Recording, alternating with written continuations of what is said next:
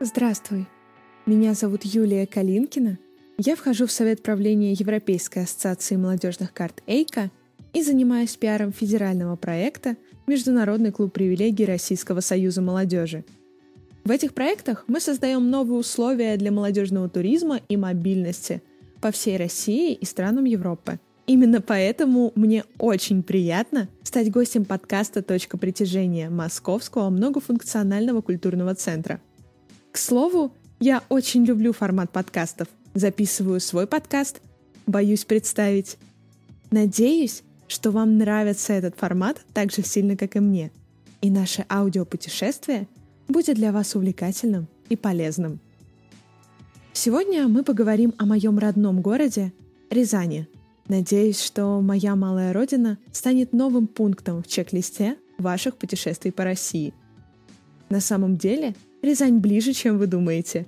Доехать от Москвы до Рязани можно за 2-3 часа на поезде или автомобиле – у этого города огромный туристический потенциал, и сегодня я постараюсь открыть для вас культурную, красивую и самобытную Рязань.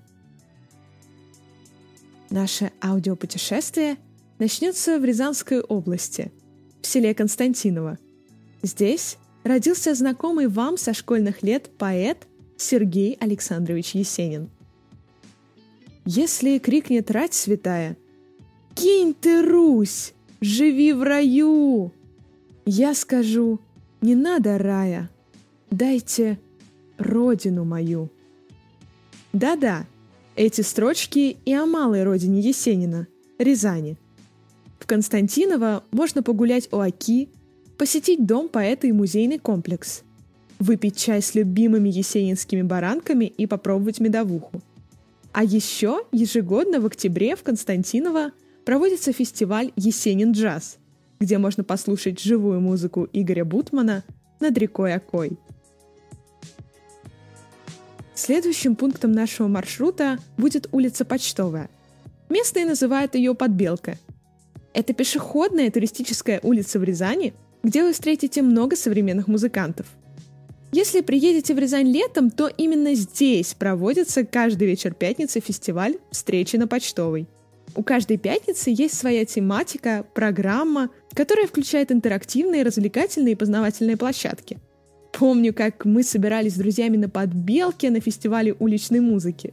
Как проводили здесь площадки, будучи в составе общественных организаций города.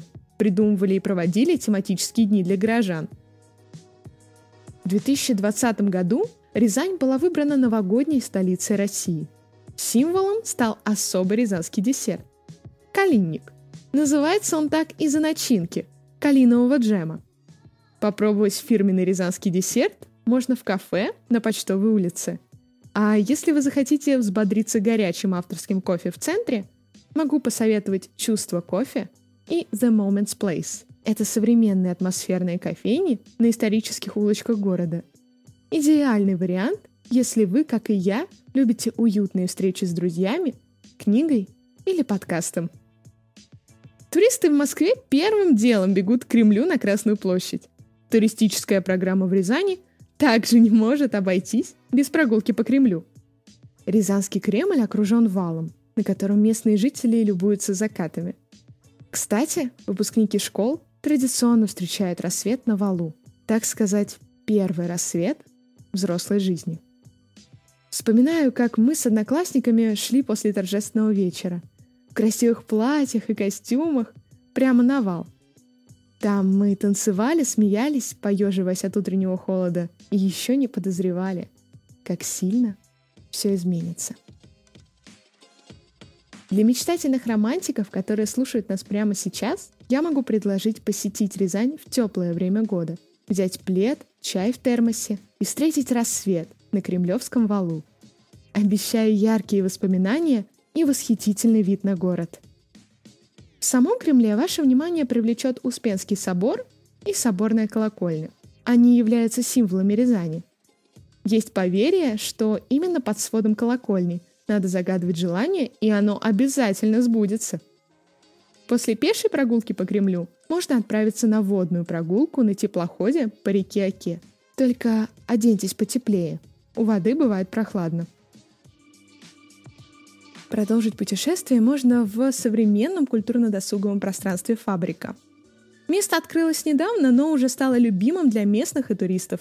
На одной локации недалеко от Кремля, кстати, на месте бывшей обувной фабрики, вот откуда такое название, собрали кафе, веранды, бары, выставки и концерты.